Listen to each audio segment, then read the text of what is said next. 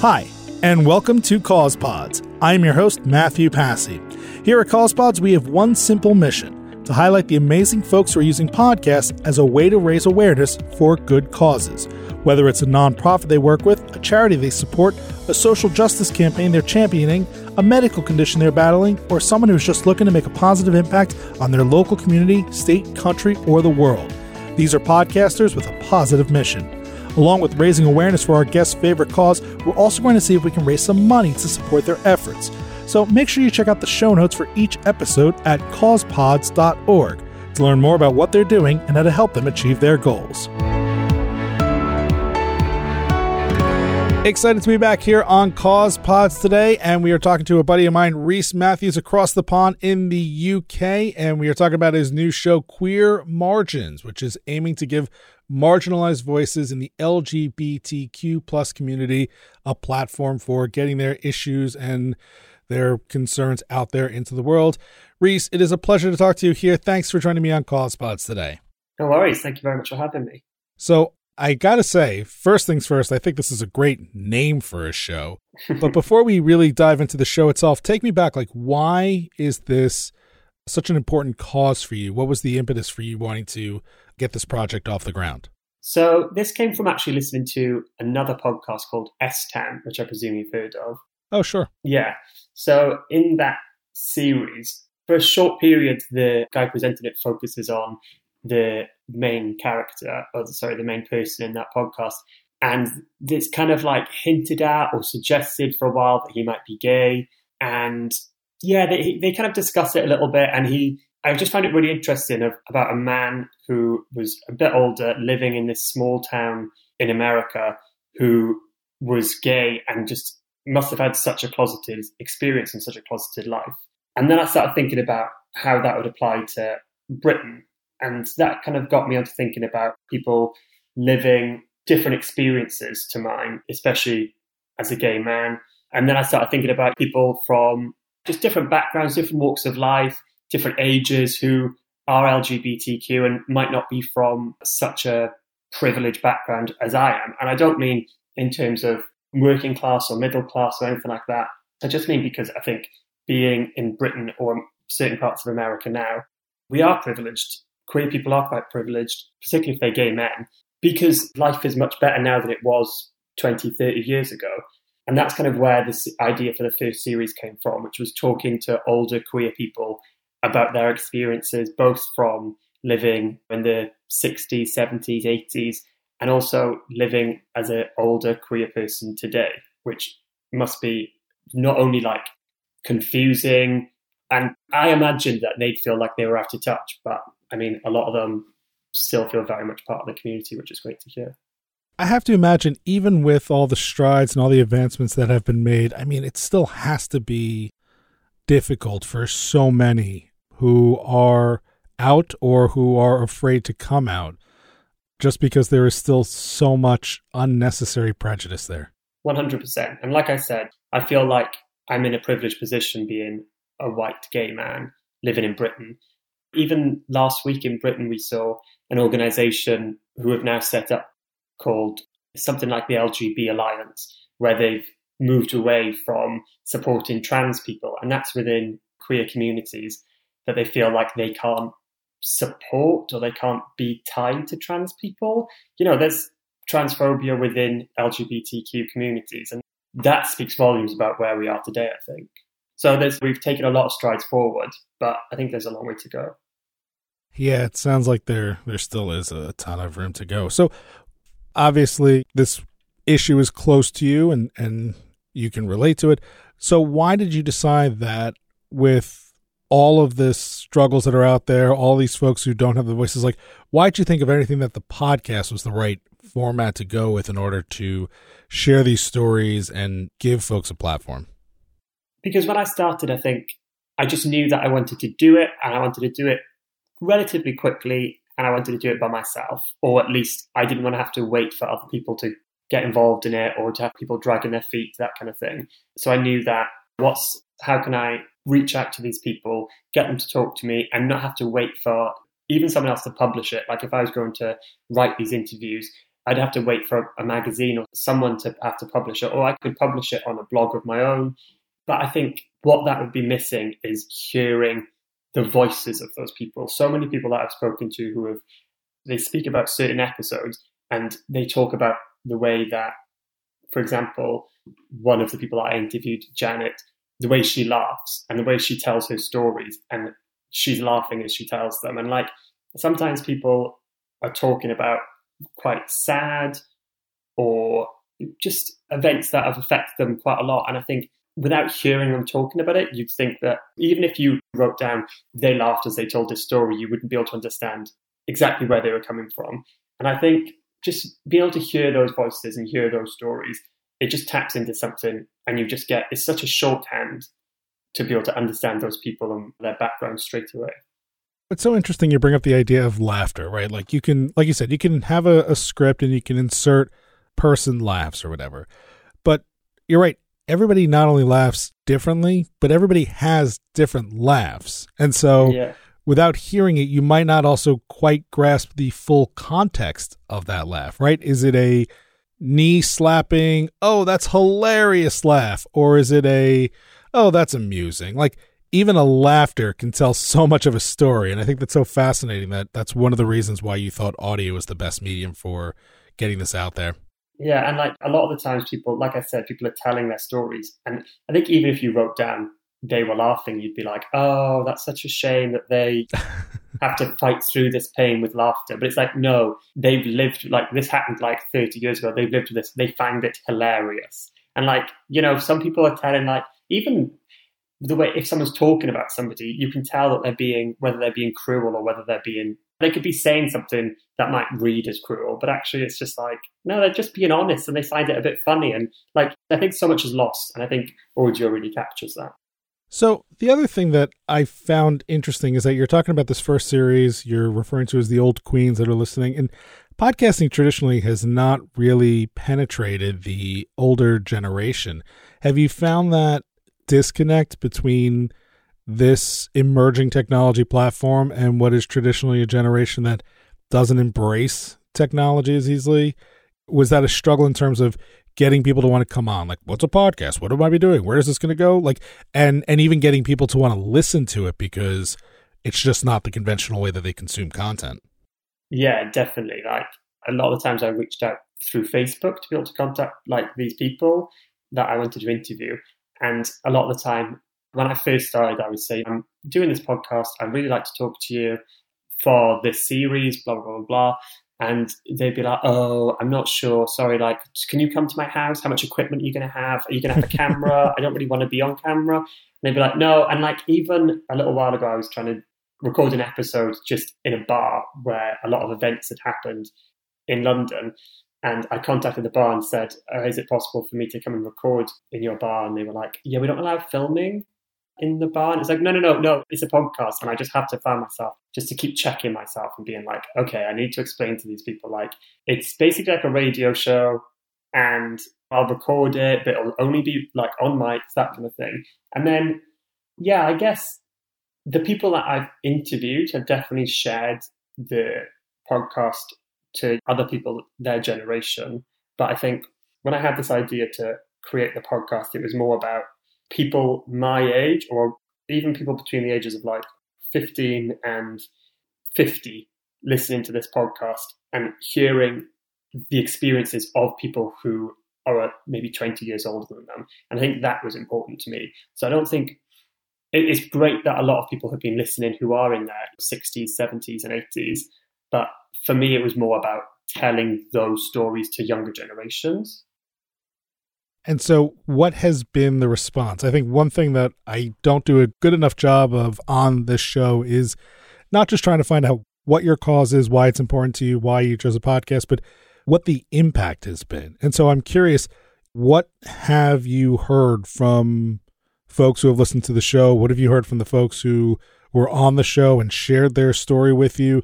Have they been able to provide any feedback on what this platform has done for them? Yeah, so how I've had a lot of people contact me by emailing me or messaging me on social media, just saying like, mainly about specific conversations that I've had in the podcast, just being like, oh yeah, this really resonated with me. But then the people that I've interviewed, I've noticed that a couple of them have started, like, they've started becoming friends on social media. So 2 women that I interviewed separately have now started contacting each other on social media. I noticed that, like, one of them met up with a group of the other one's friends, and they went over their house for tea or something like that. And I just think that's such an amazing thing that these 2 people who had never met before are now becoming friends because they're both interviewed on the podcast.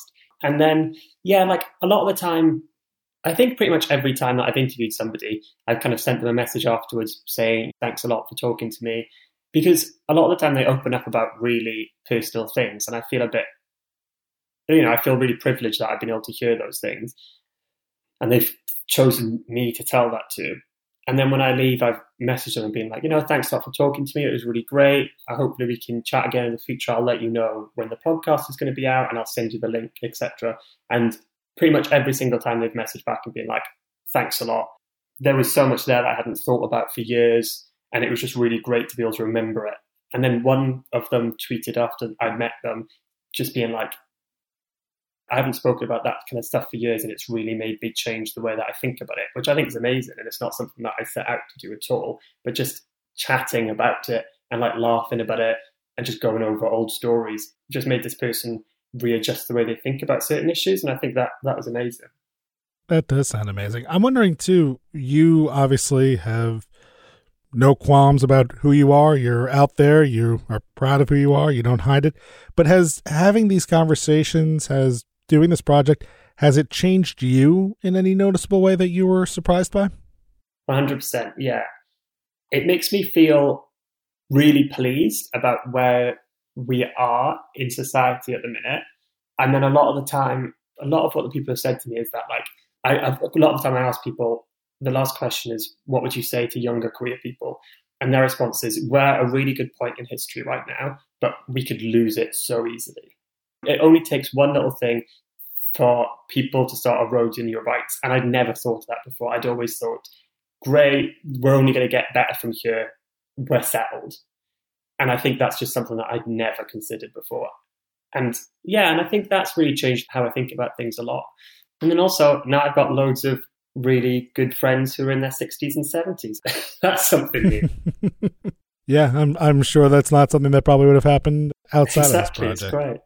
So now, for the next person who's hearing this, who's thinking about launching a podcast, who has a great cause that they're passionate about or is important to them, or they want to help give voices to the marginalized in this community or any community that's important to them, what would be your advice to them as far as getting started and getting this out there? I would say it takes a long time to get something set up. People are reluctant to talk to somebody. If you've got nothing to show them, or if you haven't got an existing podcast already, but just keep pushing through. And at some point, you will find people who are really happy to talk. And then that will open up so many doors, and it will just, you'll be inundated with things. So I think just keep pushing and keep making sure that you're, I think just don't be put off. It will take a lot of work, but keep doing it. And so long as you're passionate about it, you won't want to stop. And then once you get started, you'll just be inundated with things. I wonder too, if it's easier to keep going and to keep pushing and to fight through some of the rejection and the no's and the hesitation for people because you're engaging in something that is so important to you and ostensibly would be so important to the people who are launching a cause-based podcast.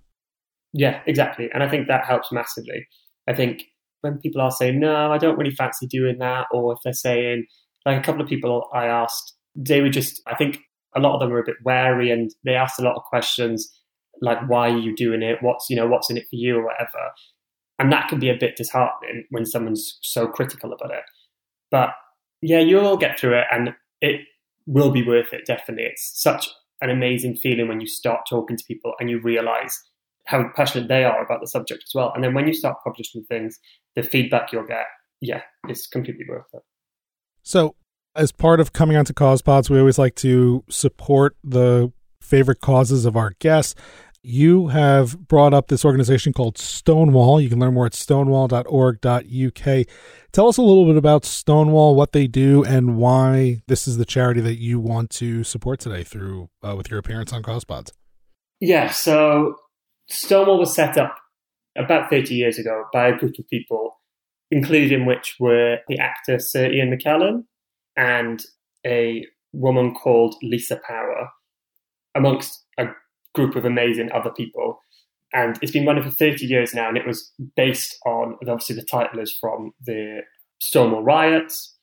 And yeah, so the charity is this kind of like, the tagline of the charity is acceptance without exception.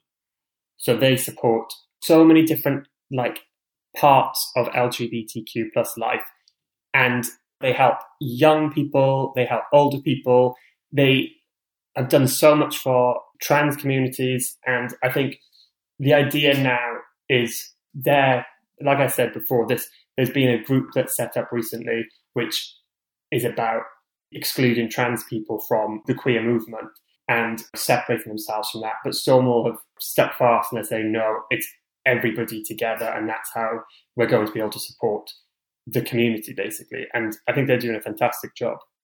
Have you reached out to them in any way, shape, or form about the podcast itself and how they could be involved somehow, whether it's promoting or being on there as guests, something to sort of amplify each other?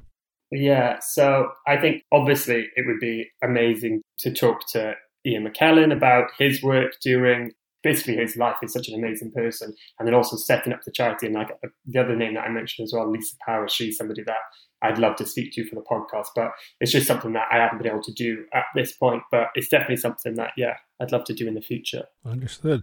Well, Reese, is there anything else that you would want to share with our audience about whether it's the show Queer Margins or Stonewall that I haven't thought to ask you about?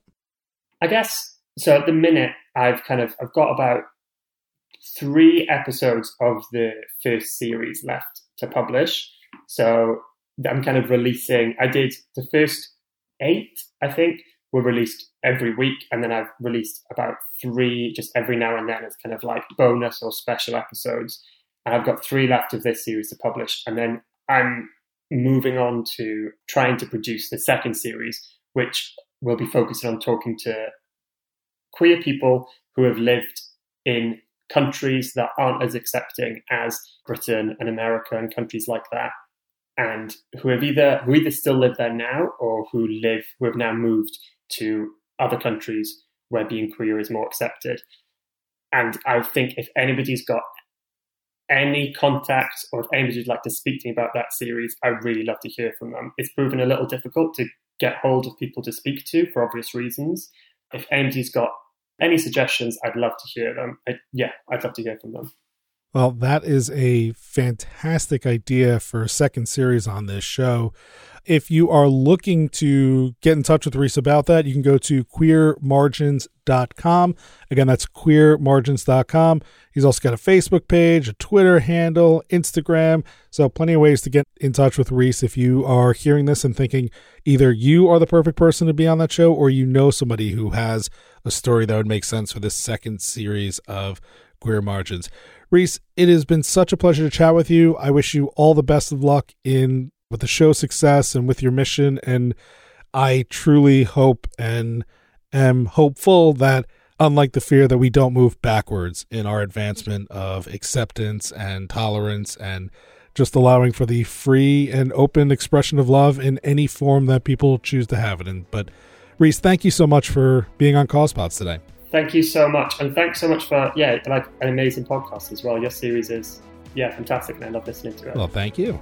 Reese, have a great one. Brilliant. Thanks a lot. Thanks for listening to this episode of Cause Pods. Again, if you've been inspired by the work of our guests, please check out the show notes in your podcast app or at causepods.org. There you will find links to their work and a special donation link to support their favorite efforts. From there, you can also follow and subscribe to the show on Apple Podcasts, Google Podcasts, or wherever you enjoy your podcasts. And remember, if you have a Cause Pod and want to join me for an interview, please check out causepods.org and fill out the interview request form. If approved, we'll schedule you for a chat and share the amazing work you're doing with the Cause Pod audience. Thanks again, and see you next time on Cause Pods.